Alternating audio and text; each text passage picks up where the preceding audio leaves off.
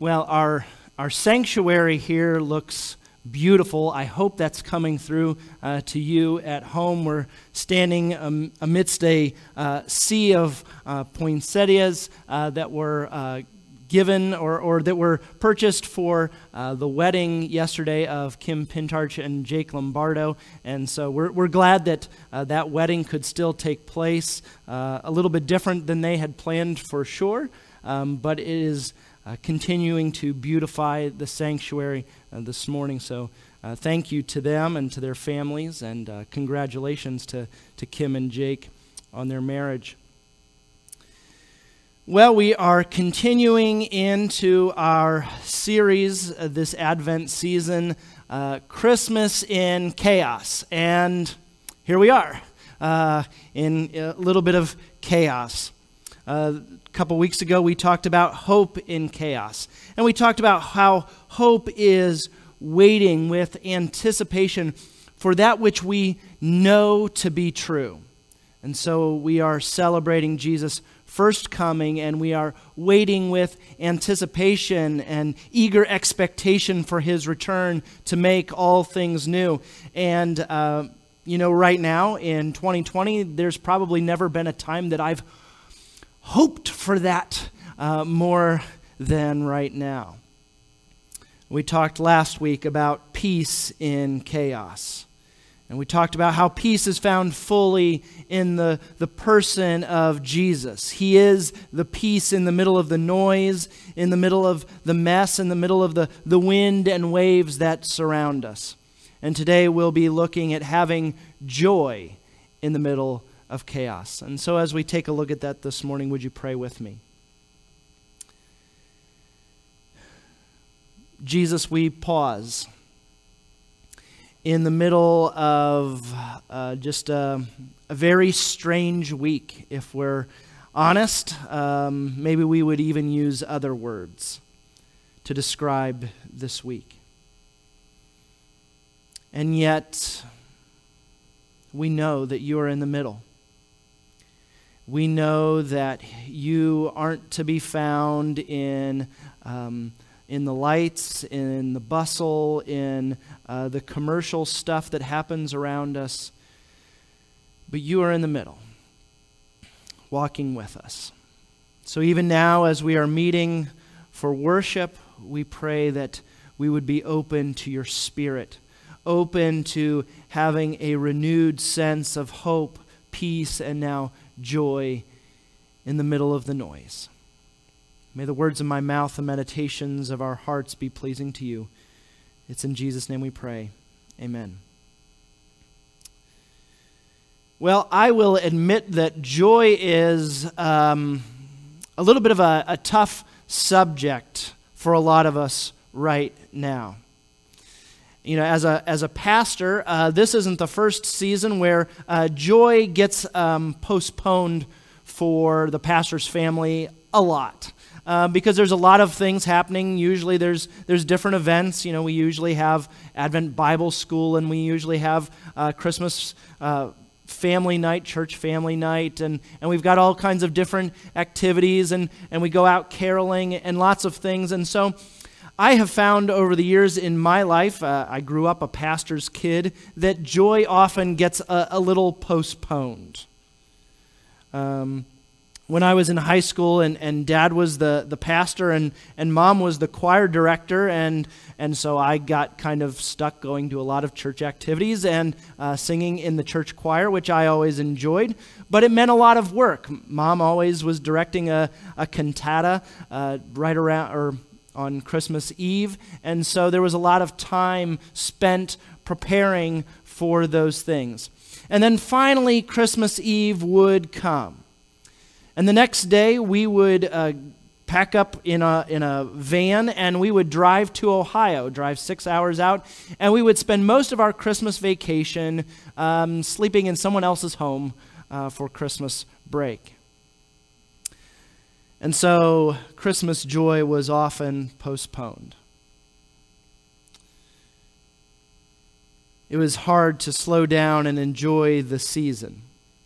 In fact, um, last year, was one of the first times since I was a child and we lived in Ohio that we that I actually spent Christmas morning at home with my family. And it was wonderful just to slow down and enjoy that time together. It was a really great experience. And now in 2020, the tables have, have turned a bit. We've been getting a lot of um, family time. I don't know if it's quality or not, but we've been getting a lot of family time together. And what we miss is seeing you all. And so I ask the question where does our joy come from? Our scripture this morning comes from the Hebrew Bible, what we call the Old Testament. Uh, the Christmas story is found in the New Testament, and of course, we're a, a New Testament church. But when we talk about hope and joy, especially, we have to realize that the Christmas story was the anticipated hope of the Old Testament people of Israel. And it was to this story that they looked forward to with great joy. In Psalm 5, and I encourage you to go, and it's not a long psalm, to, to read the entirety of that psalm later today to see um, all of the stuff that's happening around the poet. Things are not good. He, uh, there's some kind of enemy that's preventing the, the, the psalmist from going and being present in the temple, and yet the psalmist longs to be there in the temple. The poet faces some kind of opposition. And in the poem, the poet is looking for refuge and protection from God. And in the middle of the strife, in the middle of whatever conflict they're dealing with, in the middle of whatever chaos the, the poet is dealing with, the poet stops and sings for joy because of God's protection. I was doing some studying this week, and in my, my Bible dictionary, it was talking about joy, especially in the Old Testament. And, and the uh, person pointed out that joy was associated with the experience of God's presence. When, when they talked about joy, it was because they were experiencing the presence of God. Joy was associated with worship, and, and they expressed that joy in singing and dancing and, and shouting, clapping hands, and playing musical instruments. It was a lively expression to sense the, the, the presence of God and to respond in joy. It wasn't something that they just met in, in kind of a, a sober expression, it was something they were loud and, and maybe a little rambunctious with. They celebrated the joy. And this scholar points out that he says, joy emerges as the dominant aspect of Israel's eschatological hope. And what that means is that the Old Testament people of God looked forward to an unending joy as they anticipated deliverance from oppression. And so that joy is finally realized then in Jesus. This is why there is so much to be joyful about at the birth of Jesus. Years of, of longing, years of the people living in, in exile and being a, a defeated people. They, they start to celebrate as this hope that they had longed for is finally coming there's a lot to be joyful for, centuries of anticipation, and now the good news begins to be announced in Luke chapter 1, verses 44, uh, Elizabeth is uh, meeting with Mary. They're, they're together and they're celebrating. And Elizabeth says to Mary, As soon as the sound of your greeting reached my ears, the baby, and she's talking about John the Baptist, the, the baby in my womb leaped for joy. So even the, the unborn in, in this moment, they're, they're starting to, to sense the good news. They're starting to hear that something that they've anticipated for a long time is finally happening happening, and, and the John the Baptist in utero is leaping for joy. In Luke chapter 2, verse 10, uh, we hear this But the angel said to them, talking about the shepherds, Do not be afraid, I bring you good no- news that will cause great joy for all the people. These shepherds who are, are outcasts, who are um, unclean, uh, poor people out tending these sheep, they're, they're not their own sheep, they're, they're hired hands they hear the good news and it brings joy to the angels and it will bring joy to the shepherds. And then the angels announce that it will cause great joy for all people. In Matthew 2 10, we hear this when the Magi saw the star, they were overjoyed. And uh, some folks think that we're going to catch, maybe catch a glimpse of that star in the next couple of weeks as a couple of planets align. And um, I think it'll be a really interesting sight. Whether that's the, the Bethlehem star, I don't know. Um, I wasn't there. Um, and I don't have any neighbors that were there, so uh, I, I'm not sure about that. But I still think it'll be a beautiful sight to behold. But more than the star is seeing Jesus. When Jesus came, it was time to celebrate. It was time to sing. It was time to have a party. And, and that's the hope and the joy that we continue to anticipate. And so, what we find is there are different expressions for our joy. Joy in the midst of the chaos, even as we are uh, experiencing that in 2020. But I want you to think about that first Christmas. Consider the circumstances of that, that first Christmas. You know, delivering a baby is hectic enough in our modern with our modern me- medical technology. Imagine the, the chaotic scene that would have unfolded there in Bethlehem. You know, we often we sing Silent Night and uh, Little Lord Jesus, no crying he makes. I'm I'm fairly certain that's probably not an accurate description of what that first Christmas was really like. I imagine it was a very chaotic scene. Probably far more graphic and loud than what our Christmas cards would want to convey. I'm not sure that they would, uh, I'm not sure those Hallmark cards would sell that well um, if they accurately depicted the first Christmas. I imagine there were people rushing around looking for water and cloths and, and something clean to, to deliver this child. Mary was in labor without any meds. I'm sure Joseph was probably as useless as most of us fathers are in the, in the delivery room. People running around. Giving birth was a, a tenuous situation in the ancient world. And it wasn't just over with the final uh, delivery. Lots of women died in, in the aftermath of, of birth. Many uh, children died within the first few years. And Jesus is basically born on the run. As Mary and Joseph travel to Bethlehem, they, they give birth, but soon they're going to be running for their lives to, to Egypt to escape Herod, who wants to wipe out any potential um, rivals.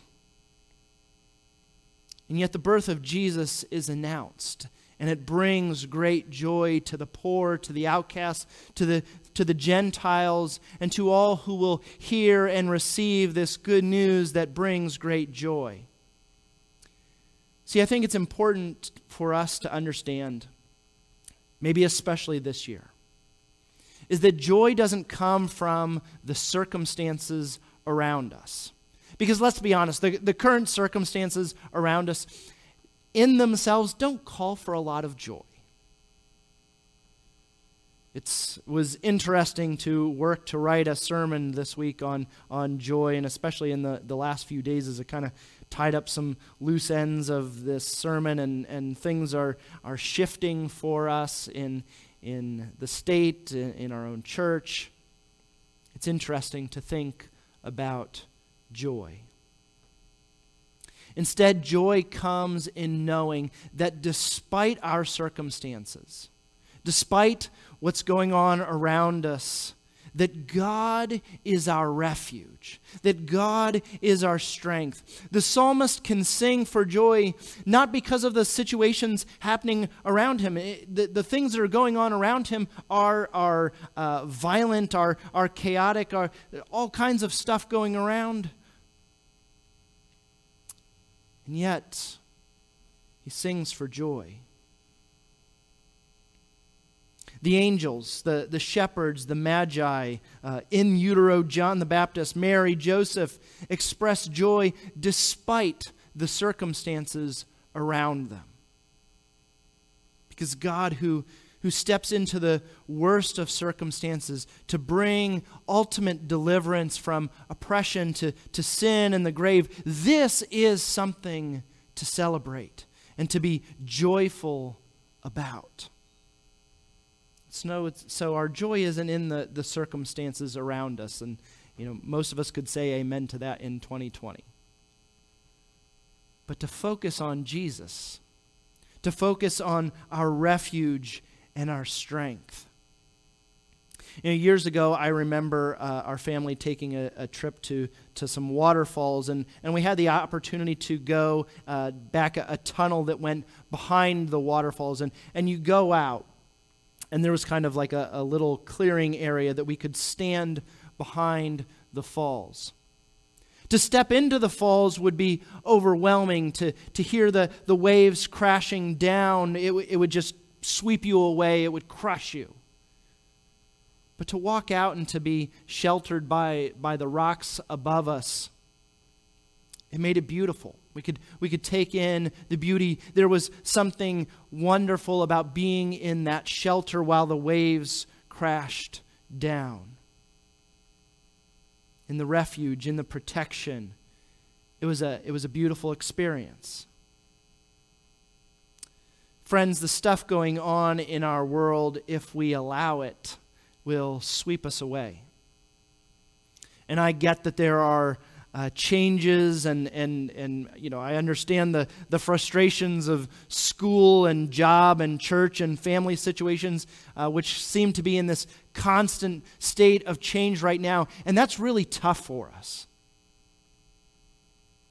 so we probably won't find joy in a lot of the typical places that we often look for it this year in the parties, in the, in the gatherings, in, in those uh, expressions that maybe start to give us a sense of, you know, the Christmas cheer or whatever. We're not finding it there. Instead, we need to look to the source of joy, to our refuge and our strength, which is Jesus Christ. So, 2020 is maybe a reminder for us that joy isn't found in, in the lights. Joy isn't found in in the presents under the tree. Joy isn't even, you know, uh, just founded and, and based in um, a lot of those external things. There, there may be reminders. Maybe they, they help put us in a good mood. But joy comes in knowing that Jesus has stepped into the middle of the chaos Jesus has, has come to, to bring us real hope. And in that hope, that, that hope of, of new life, that hope of overcoming all of the, the sickness and, and the, the disease and, and the sin and the death, that hope brings us joy. But we have to look in the right places for that joy. So, looking around at what's happening around us uh, probably is not going to bring us a lot of joy this year. Uh, the, the typical parties, gatherings, lights, gifts uh, probably have a muted effect on our moods this season. But joy doesn't come from the circumstances around us. Joy comes in knowing that despite these circumstances, despite uh, the sickness, despite you know the shutdowns, despite um, trying to navigate all of this, that God is our refuge, God is our strength, and and God's not moving, God's not shutting down, God's not God's not changing, God is still there. Don't look at the situation for joy. Lift your eyes to Jesus, the author and the per- perfecter of our faith, the one who brings real hope, the one who brings real peace, the one who brings real love. And in that, in Jesus Christ, who came to conquer sin and death, in him find your joy. The Lord bless you and keep you. The Lord make his face to shine upon you and this season give you joy. Go in peace. Have a great week, Spring Creek.